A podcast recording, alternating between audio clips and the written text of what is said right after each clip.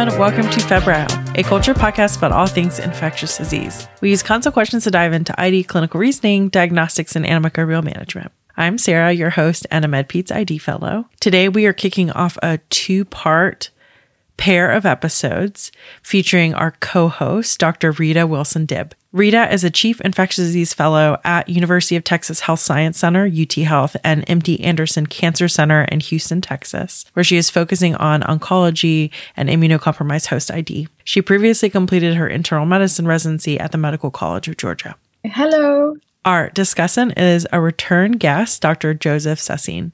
Joseph is an assistant professor of medicine and transplant ID physician at the University of Oklahoma Health Science Center, and he also serves as the ID Fellowship Associate Program Director. He previously completed his internal medicine residency at the Icahn School of Medicine at Mount Sinai St. Luke's Roosevelt Hospital Center in New York City, and his ID fellowship, where Rita is currently the University of Texas Health Science Center and MD Anderson. Hi, happy to be back with you, Sarah. All right. And it's that time.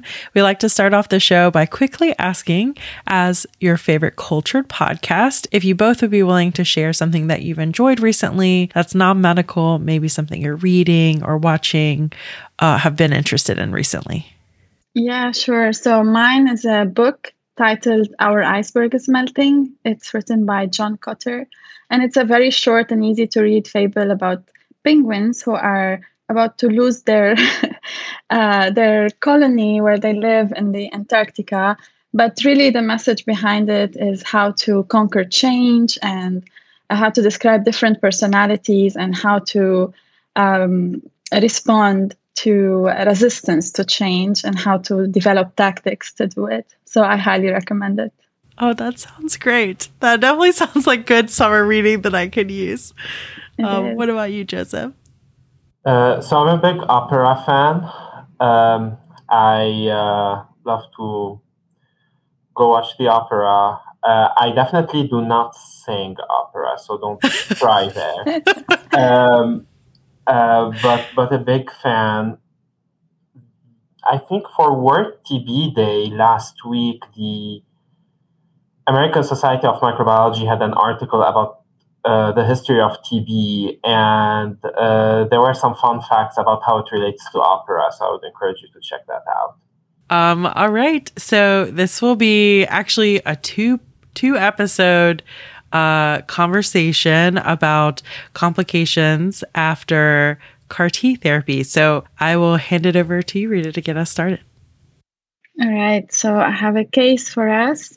Um, my patient is a 55 year old man he has a diagnosis of diffuse large B cell lymphoma. Uh, he has relapsed, unfortunately, after receiving two lines of therapy. Uh, they're called RCHOP and RDHAP. They're both rituximab based, one with uh, cyclophosphamide, doxorubicin, and one with cytarabine cisplatin. And now he is planned to receive CAR T cell therapy. Uh, so I thought we could start by answering the following questions. One, what is CAR T cell therapy and what are the commercially available uh, products? And then what are the approved indications uh, for these therapies? Thank you, Rita. Uh, so I'll start by a disclaimer that we will be discussing only the commercially available FDA approved products. Uh, there's a broad range of other CAR T recombinant T cell, NK cells, and other cellular therapy products that are still in early or late investigations for a wide variety of conditions and indications, and we will not be discussing those today. Uh, so CAR T, uh, to go back to the basics, stands for chimeric antigen receptor T cells. Uh, the basic principle for chimeric antigen receptors is to engineer this receptor in order to graft a defined specificity onto an immune effector cell. In this case, it's a T cell. It can also be an NK cell. And augment its function. And here we are specifically looking at its function against tumor cells. The structure of the chimeric antigen receptor will closely replicate that of the T cell receptor that is naturally present on T cells. The first generation uh, CARs uh, include a T cell activating domain and an extracellular immunoglobulin derived heavy and light chain that is used to direct specificity against the antigen. The second generation receptors and onwards will add a co-stimulatory receptor to enhance the immune response, uh, enhance proliferation, and the anti-apoptotic function of the cells. Uh, this will actually allow direct expansion of the cells uh, upon repeated exposure to the antigen, which is what will occur in vivo. Uh, this is why you can actually call these cells a persistent living drug. So once these CAR T cells are infused into the bloodstream, what happens is that the cells will engraft and they will undergo extensive proliferation in vivo. Then they will then they will make their way towards tumor cells and will identify them by recognizing tumor antigens on the surface of the tumor cells via the chimeric antigen receptor that's on the surface of those T cells. This will lead to death of the cancer cell and antigen release. Anytime you release antigen, this will actually promote immune surveillance because the other components of the immune systems are going to be able to recognize that antigen to try to prevent recurrence. These antigen release will be used by antigen presenting cells to prime and activate endogenous T cells that are already present and infiltrating the tumor. Uh, and this will enhance the endogenous immune response against the tumor. Uh, then, as we just mentioned, the CAR T cells will persist and will expand in vivo, and this will lead to a positive feedback loop on the cycle of tumor recognition, death of the cancer cell, antigen release, and priming of endogenous T cells. There's a very good review in the New England Journal of Medicine in 2018 that discusses those and has really nice pictures. Uh, currently, there are six FDA approved CAR T products. Uh, four of these are approved for relapsed refractory B cell malignancies, including uh, non Hodgkin's lymphoma, for some products, uh, acute lymphoblastic leukemia, too, so you might see CAR T and PEDS. Uh, and these these four products will target the CD19 antigen, which is specific for B cells. Uh, two products have been more recently approved for relapsed refractory myeloma, and these will target the BCMA antigen, which is specific for plasma cells. Um, I think it's also important for us as infectious disease physicians, pharmacists, and the rest of uh, your audience who provide care to these patients to understand what actually happens behind the scenes and how these cells get actually prepared. And there's a little uh, ID related anecdote that we'll talk about in a second. So, the commercially available CAR Ts are actually autologous products, meaning these cells are actually originating from the patient they are collected from the patient by apheresis. In the lab, these cells are transduced with either a CD19 or a BCMA chimeric antigen receptor through a retroviral or a lentiviral vector to insert a copy of the DNA that encodes for the receptor into the genome of the T cells. There are other non viral vector methods by electroporation. After transduction, these cells will undergo expansion and purification ex vivo, so in the lab, with the help of certain cytokines, certain interleukins, and they will get tested for quality and sterility. They get cryo- cryopreserved and shipped to the patient. This process is estimated to take about two to four weeks, sometimes six weeks. And it's important for us to realize that during this time, the patient is waiting for cells. And they wait either without any chemotherapy or they're receiving bridging chemotherapy. And we'll come back to that in a second. Now, why are these details uh, relevant to us? Remember, I just mentioned that the transduction of the CAR of the CAR gene into the T cells relies on a lentiviral or retroviral vector. There have been multiple case reports of patients screening positive on HIV nucleic acid antigen test after CAR T cell. I think the first case was uh, reported from MD Anderson in 2017. Uh, this was a patient who got CD19 CAR T for follicular lymphoma and was planned for a hematopoietic cell transplant for uh, consolidation two months later. Part of the pre-HC screening, they got a qualitative HIV nucleic acid antigen test, and that came back positive. They got a quantitative HIV RNA that was positive at low level, 74 copies. Uh, and the fourth generation HIV screen was negative, and the patient's CD4 count was 837.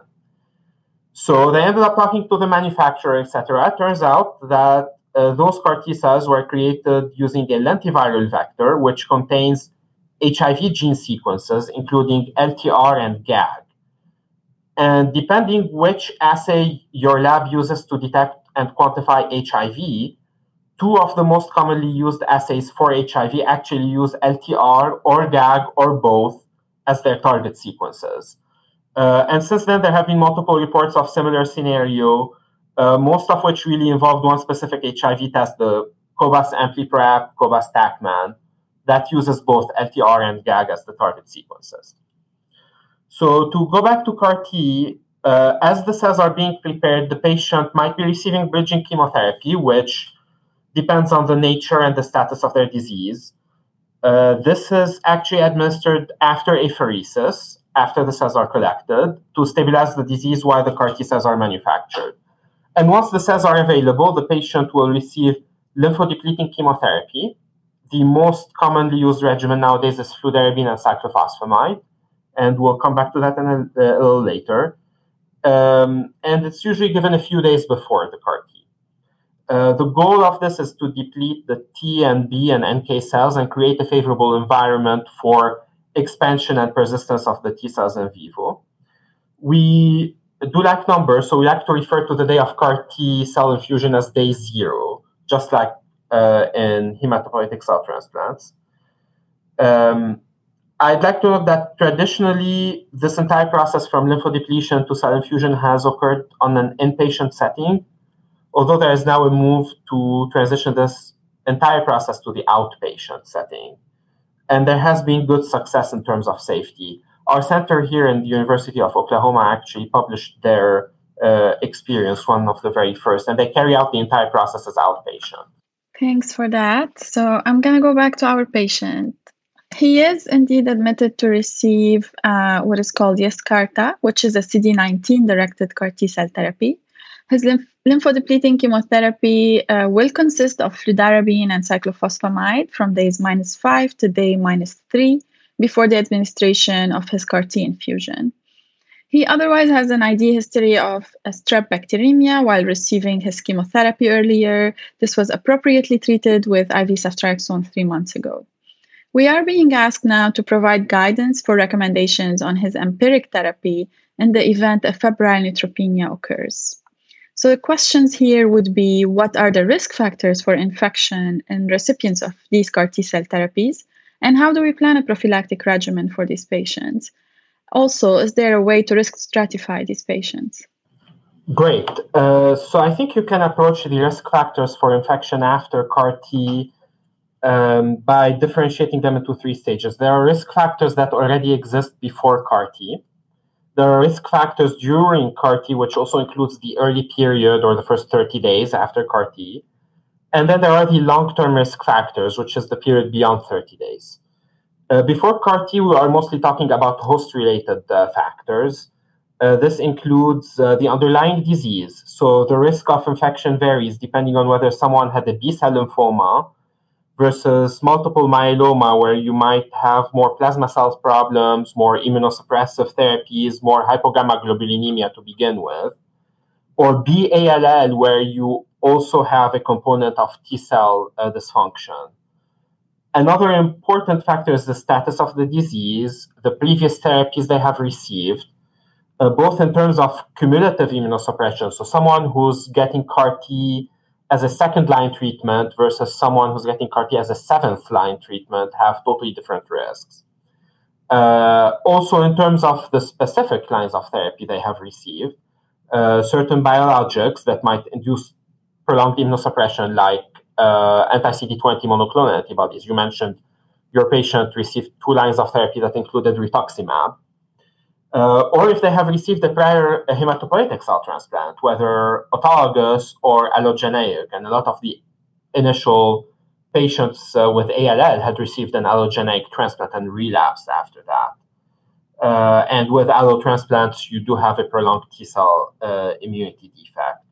Other factors that enter into play include baseline cytopenias, other medical comorbidities, and if they had previous infections.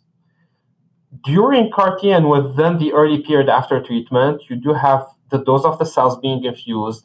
Higher dose of cells is associated with higher risk of infection. Uh, the type of conditioning regimen, and we'll, I promise you we'll get back to that in a little bit. And then the early complications of CAR T. Um, early on, there's an initial period of neutropenia due to the lymphodepleting chemotherapy. Uh, so here, you know, the patient will be at risk for invasive bacterial infections, invasive candida infections, uh, just as is the case with hematopoietic cell transplant. Um, and so this period of neutropenia, mucositis is usually the highest risk for things like bloodstream infections related to both uh, bacterial translocation, mucosal barrier injury, and then central venous catheters. Uh, the other important early complications of CAR T to be taken into consideration are cytokine release syndrome or CRS, immune effector cell associated neurotoxicity syndrome or ICANS, hemophagocytic lymphohistiocytosis or HLH, the famous one, and macrophage activation syndrome or MAS, uh, all of which really require intensive immunosuppression as part of their management we will be getting to CRS and ICANS in more details, uh, I hope. Uh, beyond 30 days, uh, you run into prolonged neutropenia, prolonged B cell aplasia with subsequent hypogammaglobulinemia. If your patient had ICANS, they might need a long course of uh, corticosteroids. Um, and then, of course, if the primary disease relapses and requires additional immunosuppression. Uh, there's another very nice review paper. This one was published in Lancet Hematology in 2021 that really describes the risk for infection at a great level of details, and I'll share this one with you. It does identify the patients at highest risk for infection at the beginning of or during CAR T as those patients with relapsed or refractory lymphoid malignancy, extensive pre treatment with previous chemotherapy with or without steroids, previous allogeneic transplant, previous invasive mold disease, uh, those with active CMV disease, those with CRS, HLH, or ICANS requiring anti IL 6 or glucocorticoid treatment, baseline neutropenia or prolonged neutropenia post CAR T, or baseline lymphopenia. Now, in terms of prophylaxis, we do not have clinical trial data to specifically inform prophylactic strategies for CAR T cell recipients. Uh, we uh, do rely on a few things, obviously, expert opinion. we also extrapolate a lot from the hematopoietic cell transplant work, where we actually have strong evidence to support uh, specific prophylactic strategies. Uh, we are also informed by what prophylactic strategies have been used in the now published retrospective or prospective cohorts from the large cancer centers, which we'll discuss a little bit later. For instance, the overwhelming majority of these studies had patients on HSV and VZV prophylaxis and on pneumocystis prophylaxis. Um, so that's kind of a no brainer. Uh, whereas antibacterial and antifungal prophylaxis has been largely variable between centers. In general, uh, and when I say in general, we're going to discuss general recommendations from guidelines or uh, authoritative review papers. Uh, for bacterial infection, the common strategy would be fluoroquinolone prophylaxis, uh, usually with levofloxacin during the time of neutropenia. Uh, same is the case with hematopoietic cell transplants. Um, same is the case with patients with leukemia and prolonged neutropenia. For HSV and VZV prophylaxis, there's a broad consensus to give acyclovir or valacyclovir from initiation of lymphodepletion and up until one year after CAR T. Uh, in terms of antifungals, uh, the general recommendation for yeast prophylaxis, and we say yeast mostly candida, uh, is again fluconazole or micafungin during neutropenia. We will discuss mold active prophylaxis later on because uh, that's uh, tricky. Uh, and then finally, for pneumocystis prophylaxis, it's usually indicated from about day 21 post CAR T and up until at least six months after CAR T. Uh, one of the very first papers to discuss this was, uh, I think you know the How I Treat paper series from Blood. it was more a how I prevent paper, uh, but it was published from 2020, so I highly recommend that. Uh, the ASTCT also addresses antimicrobial prophylaxis in their uh, CAR T for relapse refractory B cell lymphoma guidelines from 2019. And both of uh, these kind of recommendations are, are in line with each other.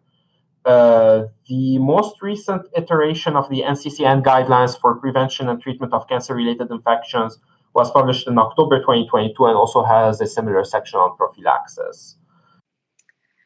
Well, our patient did develop a fever on day three post infusion. His Tmax was 38.9. He is neutropenic at this point with an ANC of zero. How do we proceed from a diagnostic and therapeutic per- perspective now? And what are the possible causes of his neutropenic fever at this time? Amazing. So, this is a very common scenario, a very common reason for ID consult after CAR T. Uh, so we just discussed uh, before CAR T, there's usually the lymphodepleting chemotherapy, fludarabine, cyclophosphamide. This will result in neutropenia. We do expect neutropenia to resolve usually by day 14 up until day 28 post CAR T, beyond which this would be considered a prolonged neutropenia. During this time period, the immunophysiology resembles that of a patient with uh, a hematopoietic cell transplant. Uh, neutropenia and mucositis are the main drivers of infection. They commonly have central venous catheters as well. So, from an infection perspective, you're looking mostly at infections that happen in neutropenic patients, bloodstream infections caused by bacterial organisms or by candida, either through translocation across a mucosal barrier injury or central venous catheter. You can also see the other types of bacterial infections, or what we call uh, site infections. So, things like skin and soft tissue infection, neutropenic enterocolitis, uh, bacterial pneumonia, urinary tract infections. Uh, you should always consider a respiratory viral infection in your differential. Uh, and if a patient had a recent infection prior to CAR T, uh, a recurrence of that infection should be considered. The most reasonable approach here would be proceed with your usual workup for febrile neutropenia. So blood cultures, including cultures from both the central venous catheter and the peripheral blood at the same time, at least a chest x ray, a respiratory viral panel during respiratory virus season, and then the additional workup is driven by signs and symptoms on history and physical exam. Um, initiation of an empirical anti-pseudomonal beta-lactam like cefepime, pip-tazo is usually recommended in this case. And depending on the syndrome being suspected, you might want to add an agent with MRSA activity uh, until you get your workup done. More often than not, as you know, with neutropenic fever, we are unable to determine a specific source of infection or to establish a microbiological diagnosis. Um, in this case, this could be because of the usual transient GI translocation causing transient bacteremia. But we should also consider the early complications of CAR T, which can manifest with fever during neutropenia. The first of these is CRS or cytokine release syndrome. So this is a syndrome that gets triggered by activation of T cells when they engage uh, the car the chimeric antigen receptor with the antigens expressed by the tumor cells. This will uh, release cytokines, chemokines uh, by the activated T cells. So things like interleukin 2, interferon gamma, interleukin 6, GM-CSF, and then this will stimulate bystander immune cells to release more cytokines, more interleukin 6, interleukin 8, interleukin 10. Uh, this will lead to symptoms that can virtually affect any organ system. The leading symptoms are fever, fatigue, tachycardia, hypotension. So, what you really expect out of a cytokine storm. The onset of CRS is variable. It usually peaks around two to seven days after infusion can still present up to three weeks after CAR T. Depending on the studies you look at, the incidence varies between 57 and 93%. Um, the ASTCT has guidelines published in 2019 that offer a consensus grading system for CRS. It's important to grade because we're going to be talking a lot about grading later on. Uh, they usually rely on three parameters fever, hypotension, and vasopressor requirement and hypoxia, depending on the extent of oxygen requirement. And the CRS grading goes from grade one through grade four, grade four being the most severe form. Management depends on the grade and usually involves tocilizumab, which is now a very famous anti interleukin 6 monoclonal antibody, possibly corticosteroids for high grade CRS, and ICU management if you require vasopressor and or mechanical ventilation. All three of these are risk factors for infection. Keep in mind specifically that tocilizumab is a powerful immunosuppression. So uh, we have recently used it very frequently and extensively in COVID 19. Uh, but most of these patients received it as a one time dose. Uh, the largest extent of data we have on the use of tocilizumab is actually in chronic use in patients with rheumatological diseases. Uh, there's an increased risk for reactivation of certain infections with the use of tocilizumab, including TB, endemic fungal infections, strongyloidiasis, herpes zoster, herpes simplex, hepatitis B or C. In addition, tocilizumab has also been associated with decreased wound healing and increased risk for GI perforation. The other important complication in the early period after CAR is uh, immune effector associated neurotoxicity syndrome or ICANS. And here, the pathophysiology is a little unclear. There are two potential explanations. Uh, the first is passive diffusion of cytokines into the brain and or trafficking of T cells into the CNS.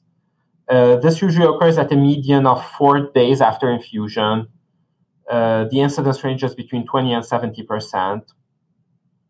Grading for ICANS uh, relies on five domains of neurotoxicity level of consciousness, seizure, motor findings, increased intracranial pressure or cerebral edema, and then the ICE score. Uh, and the ICE score is like a specific mini mental exam, essentially. Uh, so it evaluates orientation, naming, following commands, writing, and attention. ICANS is also graded from grade one through grade four. Uh, the management of ICANS depends on the grade, but here the cornerstone of pharmacological management is high dose glucocorticoids. Often there are prolonged papers.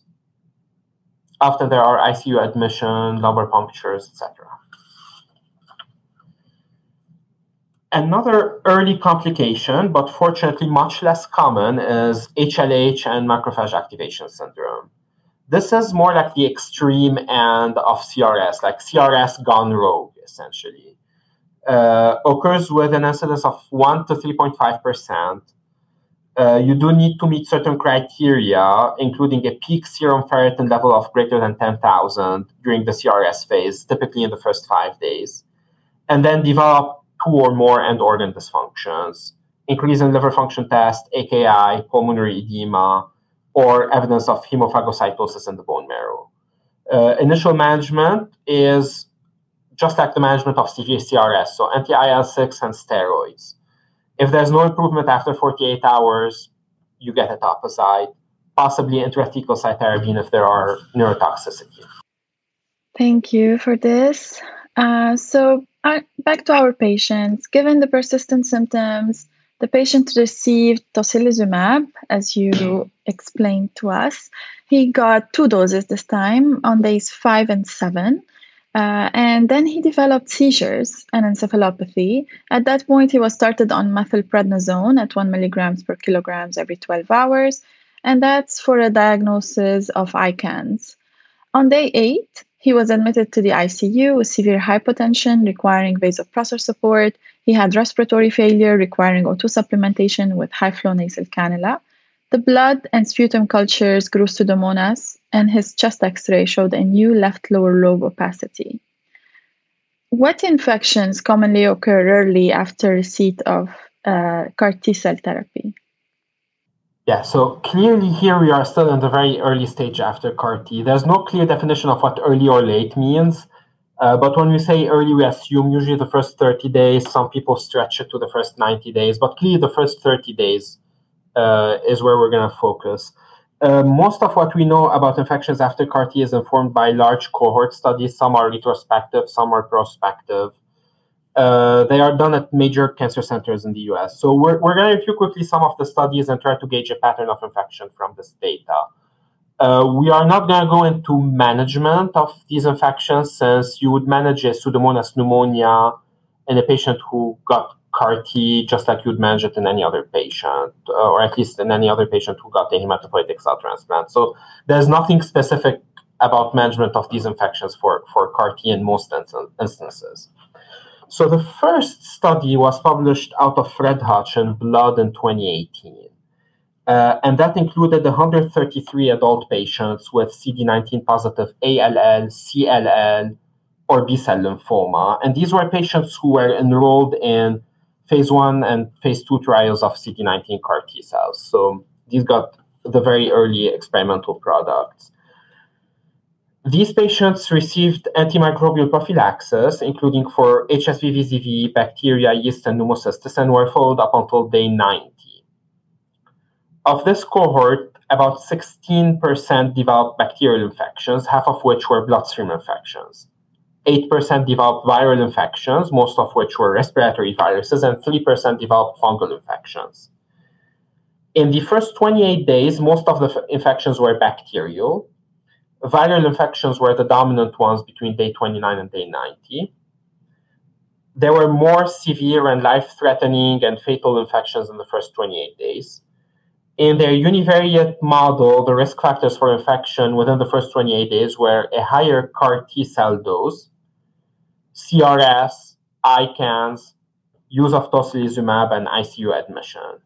When they did a multivariate analysis, uh, CRS was the only significant variable the conditioning regimen of fludarabine and cyclophosphamide with optimized CAR T cell dose was associated with a reduced risk of severe CRS and demonstrated a lower infection density compared to other experimental regimens.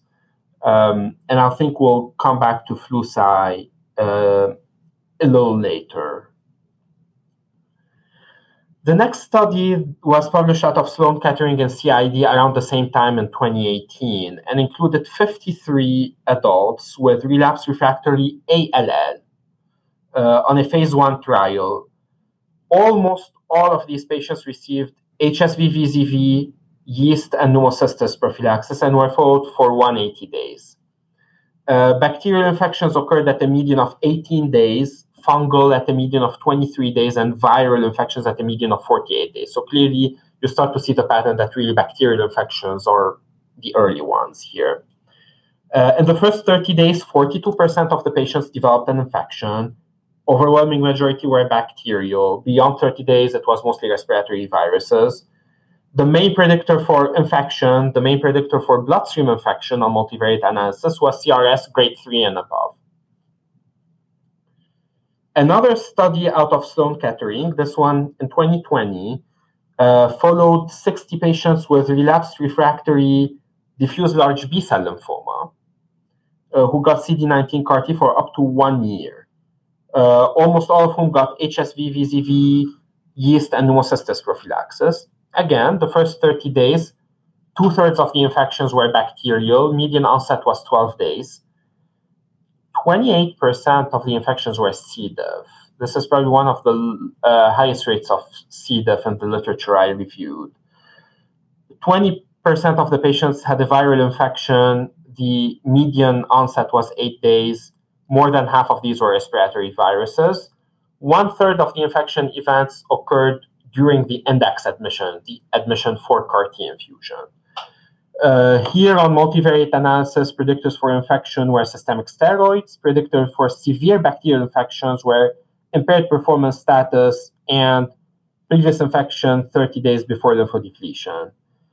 Uh, they did notice a similar incidence of infection before and after implementation of a standardized antimicrobial prophylaxis uh, guideline. One more cohort study, this time out of Moffitt, um, and it's important to have different geography. We'll get to that uh, maybe in the next episode.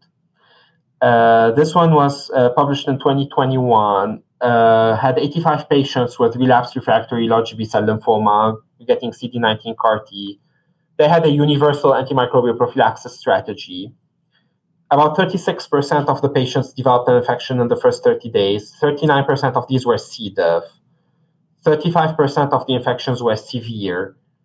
Um, and I want to go a little deeper into the numbers. Uh, they did look at incidence rate of infection. In the first 30 days, that was 11.7 per 1,000 person days. This drops to 2.3 between day 30 and day 90, and then consistently below 1 past day 90. So clearly, the first 30 days are serious. Severe infection before day 30 was associated with severe CRS, severe neurotoxicity, using tocilizumab or steroids, or needing bridging therapy before CAR T. One more study uh, that I'm going to uh, discuss, and this one specifically for flu-cy.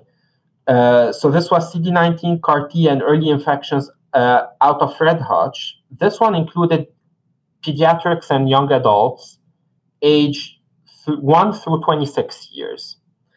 Uh, they only received pneumocystis prophylaxis other antimicrobial prophylaxis was very variable, uh, so not everyone received everything, and there was no bacterial prophylaxis. Again, highest density of infection was in the first 28 days. Most of the bacterial infections occurred in patients with neutropenia. Viral infections occurred equally in periods of neutropenia and periods without neutropenia. Of the three CAR T cell infusion factors, the use of fludarabine and cyclophosphamide was actually associated with a lower infection density compared to other lymphodepleting regimens. Um, this is likely related to the fact that in flu-cy you use 0.5 grams per square meter of cyclophosphamide, versus in other regimens you use six times more cyclophosphamide, three grams per square meters. Uh, time to first infection was shorter in the patients who had received prior uh, hematopoietic cell transplant, in patients who had hypogammaglobulinemia with an IgG less than 400 milligrams per deciliter, and time to first infection was longer in the patients who had received lymphodepletion with fludarabine and cyclophosphamide.